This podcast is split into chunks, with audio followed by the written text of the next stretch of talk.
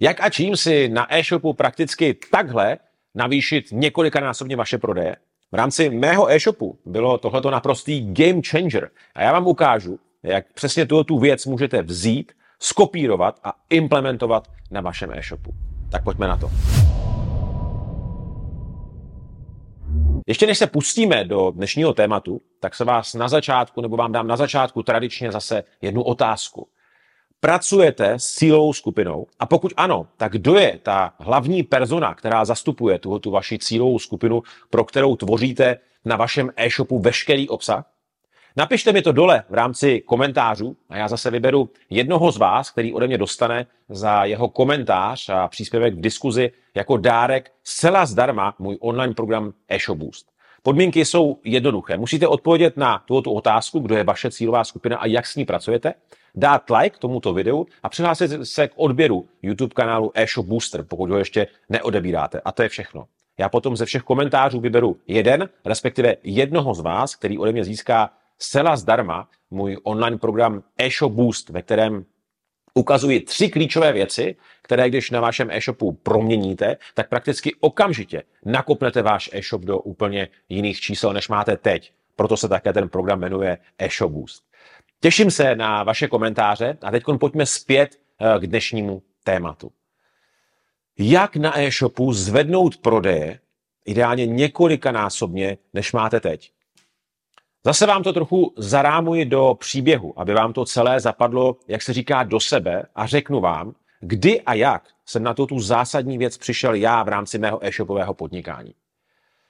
Tohoto celé, co vám tady budu dneska říkat, jsem objevil a začal jsem s tím pracovat už někdy v roce 2010. To bylo zhruba rok po založení mého prvního e-shopu. Ten byl sedm let po sobě největším hokejím e-shopem u nás a na Slovensku než jsem ho potom v roce 2016 eh, prodal. A byla to, já bych řekl, jedna z nejzásadnějších věcí, se kterou jsme pak začali pracovat a která nám přinášela skvělé výsledky. Protože když prodáváte výstroj na hokej, tak kdo je vaše cílová skupina? No jasně, byli to hokejisté.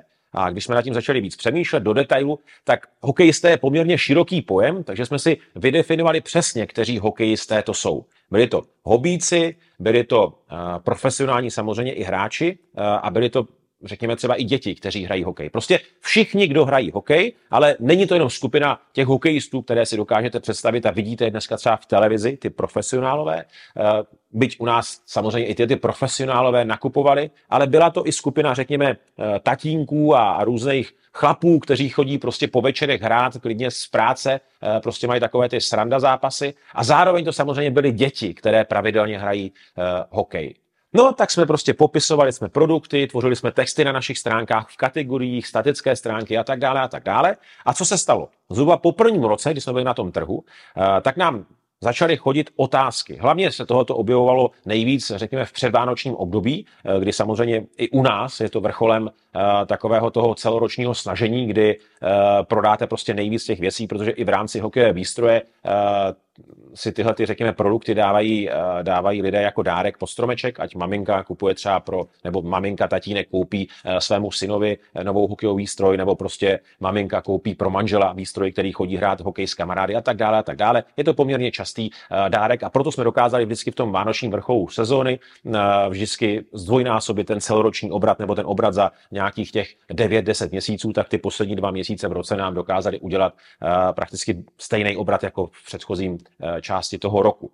Eh, a během tady toho vánočního období se nám začaly kumulovat dotazy od našich zákazníků.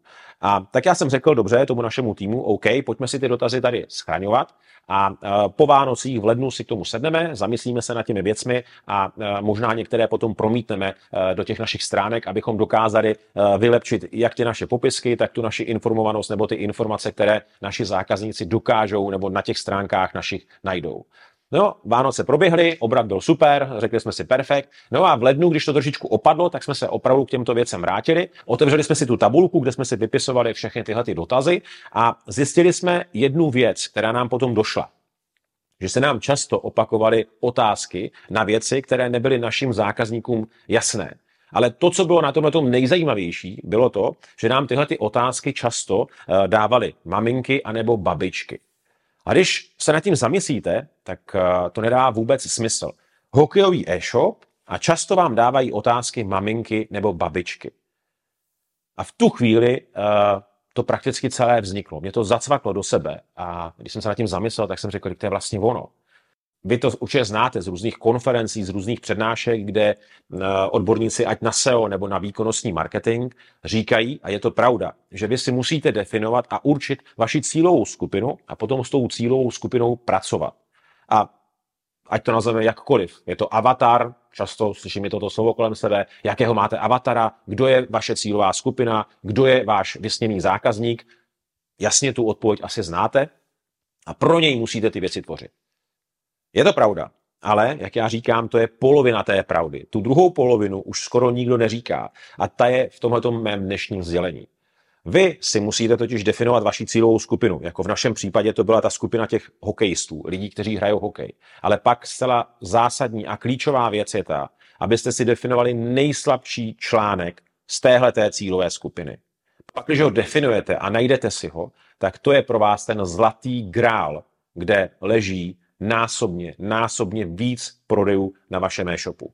Je to jednoduché. Tím naším nejslabším článkem najednou byla maminka a babička. A proč? Já už jsem to říkal na začátku dnešního povídání, protože právě maminky, babičky nakupují velmi často během vánočního vrcholu sezóny dárky pro svoje blízké, ať to jsou děti, manžele a tak dále a tak dále. V našem případě to tak bylo. A, a proto nejslabším článkem naší cílové skupiny se najednou stala maminka, babička. My jsme úplně škrtli hokejisté, hráči, profíci, děti a tak dále a tak dále. A začali jsme nad tím celým naším biznesem přemýšlet úplně jinak. A to, že jsme začali předělávat všechny informace na našich stránkách tak, aby to pochopila ta babička, maminka a neměli následně dotazy, které nám budou posílat a na věci, na které se budou ptát. Tady si musíte uvědomit jednu celou zásadní věc. Já když se často bavím s e-shopama, ať v rámci mého e-shopového mastermindu nebo individuálních spoluprácí a rozebíráme tohoto téma a já se zeptám, píšou vám zákazníci nějaké dotazy, ptají se na nějaké věci, tak zákazníci často řeknou, jo, sem tam něco někdo napíše, nebo e-shopaři často řeknou, sem tam nám zákazníci něco napíší, ale není to tak časté. No jasně, vemte to i z vaší zkušenosti. Vy, když jdete na nějaký e-shop, a není vám tam cokoliv jasné, nenajdete tam všechny informace, které byste chtěli, proto, abyste se dokázali rozhodnout, jestli si daný produkt koupíte a nebo ne, tak co uděláte? V 99,9% případů z těch stránek prostě odejdeme, jdeme pryč a jdeme se podívat na jiné stránky, kde čekáme, že tu informaci najdeme. A přesně tak to dělají i vaši návštěvníci vašich stránek. Schválně neříkám zákazníci, protože to nejsou ještě zákazníci, jsou to pouze návštěvníci.